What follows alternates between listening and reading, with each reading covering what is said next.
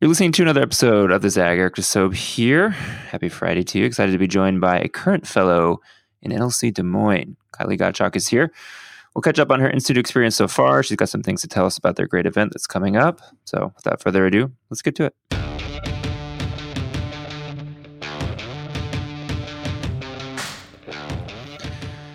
All right, Kylie, what's been the biggest surprise about being a current NLC fellow? Um, I was surprised with the broad variety of experience that the current class of fellows has. I expected it to be a bunch of like politicos, people that currently work directly in politics, on campaigns, uh, but I was pleasantly surprised that it's people that work in nonprofit, um, in the corporate world. So that was a surprise, and I was very happy about that. How'd you hear about the program in the first place? I have some friends that uh, were fellows a few years ago, and they've been asking me for a few years now to become a fellow, and um, I finally, I finally did it, and I'm really happy that I decided to join.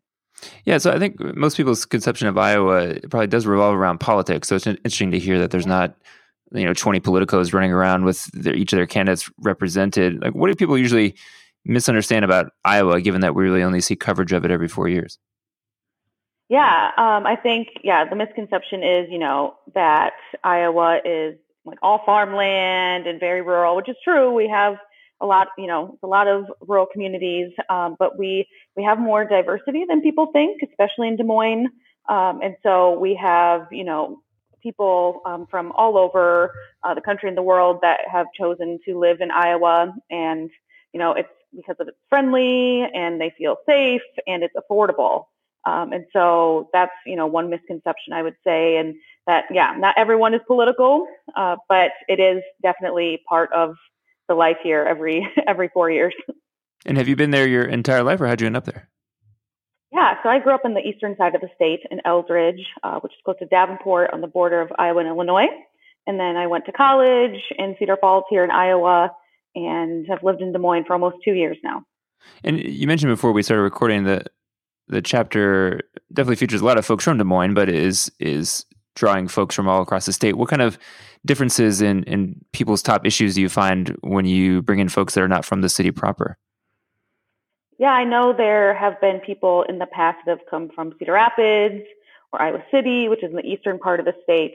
And I think it's just making sure people realize that Iowa is much more than just Des Moines. A lot of people get very focused on Des Moines because it is the biggest city, it's the capital city, um, and having, you know, making sure people understand that there may be different things affecting other parts of the state. And I think it's really good that we have people from other cities that join NLC Des Moines to remind us of that, to keep us aware and intentional about uh, those things. Yeah, so give us the scoop on your event that's coming up. Yeah, we have a uh, fundraising event or a celebration of our donors coming up on uh, May 30th in the evening. And we have that every year to celebrate our donors, thank them for donating uh, to the to our fundraiser, which uh, uh helps the next class. So all of the funds we raise uh, go towards go towards the next class of fellows. And so this year uh, we're really making um, sure we're more intentional about reaching out to local artists and you know caterers to make it a really local feel and to have some entertainment so that it's not just another networking event. So we're going to have a guitar player, some high school students who are spoken word poets. We're going to, you know, have a caterer that has uh, Colombian cuisine. Mm. And so we're really excited to make this kind of put a new twist on it than it has been in the past. And then as you're explaining NLC and trying to get folks to come to the event, what messages do you find like resonate the most with people, or do you find it's actually kind of hard to explain, which I know happens for me sometimes? yeah, it is hard to explain, but I think you know our class, our current, my current fellow class, uh, our group dynamic and our relationship uh, that we have uh, with each other is so accepting and supportive, and that's what I've been focusing on telling people is that it's not just you know you know we learn so much and it's great. We learn so much from local um, you know politicians and business owners and nonprofit uh, administrators, but it's like the, the relationships I've built and the people I've met are my favorite part of being an NLC. And so, you know, explaining that to people and saying, you know, it's a great group of people to connect with and network with, and also, you know, just build friendships with.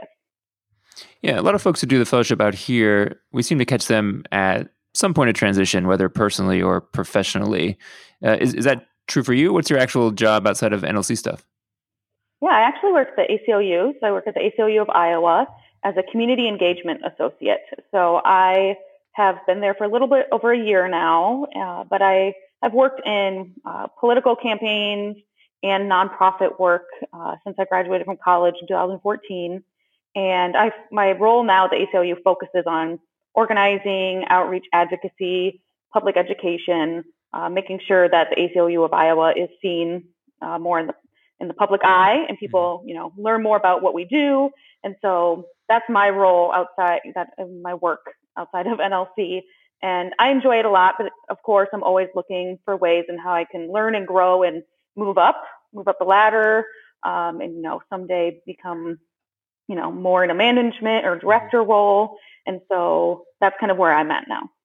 Yeah, do most of the cases that make it to the ACLU are they cases that your org seeks out, or folks bring them to you? What's the split on how that works? Yeah, so people submit their legal cases to us, and so um, you know we hear from people what's happening to them personally or in their community, um, and then our legal team, our executive director, um, and even sometimes our policy person, they decide what uh, we will we will take on. Interesting, nice. Listen, when we come back, we'll talk a little bit more about NLC Des Moines and also a little bit more about Iowa life in general. Thanks for listening to this episode of The Zag. We'll be right back.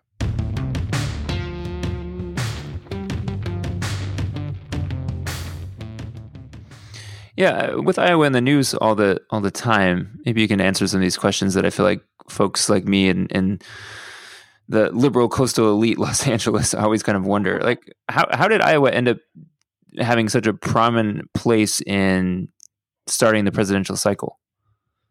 It's a good question, um, which I will try to answer to the best of my abilities. But I believe it's because of the caucus being first in the nation uh, for the caucus. I mean, that's something Iowa really wants to keep going because um, you know it is really important. I think to um, highlight, you know, that you know it, it is the country, you know, people deciding who the next president will be. It's more than, like you said, the coastal elite. You know, these liberal bubbles um, Iowa's a very purple state. I mean, Obama uh, won Iowa uh, both year, both uh, mm-hmm. in 2008 and 2012, and then you know, of course, um, Trump won it this in 2016, and so it goes back and forth. But you know, it is it is something that I think people uh, do underestimate and how much like we need to hear from people that don't live in you know these these coastal areas, these big cities, um, liberal cities.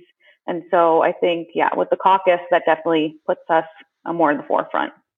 So is it a media construction that there really is hyper engagement with kind of the average citizen? And and you, you would walk into a, a, a diner or a restaurant and you'd hear people talking about politics. Like is that is that accurate accurate? Is that something the media is is making up? Or do you feel like especially as you get closer to the actual caucuses happening does that take place you know, I, I don't know. It's hard because I feel I myself feel like I'm kind of in this bubble of people that are hyper engaged, right? And so, but I think the average person, you do hear them talking about politics, and I think here because it is, you know, such a split, there are people that you know, uh, they they may be friends with someone who has completely opposite uh, ideals as them, and so you could hear people talking about politics, but I think generally uh, people are willing to like listen and understand uh, another viewpoint. I mean, of course, there are you know people that aren't that way, but I think generally because we are always kind of in the in the spotlight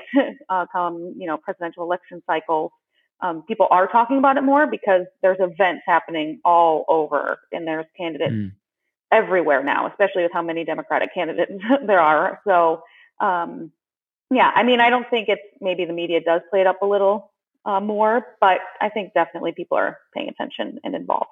And then within your fellows class, do you have a sense if folks are gravitating towards one candidate or two candidates more than another, or is it pretty much a, too early to say, or is such a big field that folks are, are waiting to make that decision? Yeah, I mean, I know I'm waiting to make that decision until later. And honestly, we haven't talked about it much, which is interesting. I know there's some people that really support Bernie um, but for the most part, we haven't really talked about it that much because I think with so unsure what's going to happen, you know, if, if, these candidates will still be around come February. Um, and so, yeah, I know I'm waiting. I know other people are waiting. And right now, just going to all the events that we can. And, you know, a lot of times after our institute weekends, people will be like, okay, Cory Booker's here, Beto's here, Warren's in town. Like, which one we go into this uh, tonight? And so um, that's another aspect that makes it really cool that we're learning about all these, you know, these skills and everything, and then we go out and see politics in action right right after. And then NLC convention is in Des Moines this summer. For folks that haven't been to Iowa, I suspect there'll be a lot of them, including myself. What would you recommend them doing outside of the hotel for the two or three days that they're there?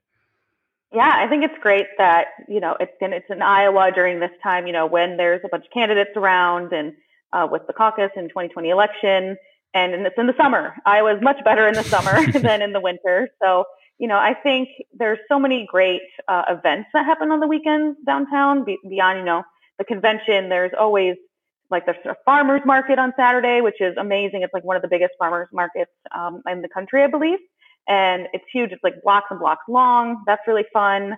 There's great bars and restaurants around the East Village. Is definitely one of my favorite parts of town with some really um, chill and you know local bars and restaurants that um, that are really great and kind of outside of the touristy areas, I guess you could say, of Des Moines. Um, but yeah, I would definitely say, you know, enjoying our parks and and the uh, bars and restaurants nearby in downtown are a must. Nice. Well, we're looking forward to it. Uh, last thing, give one last plug on the event in terms of date and time and how folks can get tickets and support y'all. Yeah, so it's on May Thursday, May 30th. Uh, it'll start at 5:30 p.m. with kind of a networking social hour, and then at six we'll have our program here from some uh, local uh, leaders and progressive leaders and some spoken word poets. And we'll have music and kind of a happy hour feel with appetizers and drinks. And tickets are $25, and you can uh, purchase them online. If you just look up NLC Des Moines, you can uh, buy your ticket right online and show up. And we really hope uh, people will join us, donate to us. I think this is such such a, a good thing to have in Iowa, and we would love to expand it to other cities in Iowa. And so the more more we can raise, the more people that attend our event, uh, we can we can make sure NLC is available to even more people across the state. Love it. Sounds good. Listen, thanks for coming on. Thanks everyone for listening to this episode of the Zag. You can catch all the past episodes, and there's a lot, over 125. Get those in all the places where you get podcasts Apple Podcasts, SoundCloud, Spotify, Stitcher. They're all there. Hear about other progressive happenings across the country and, of course, in Los Angeles. Until next time, we'll catch you soon.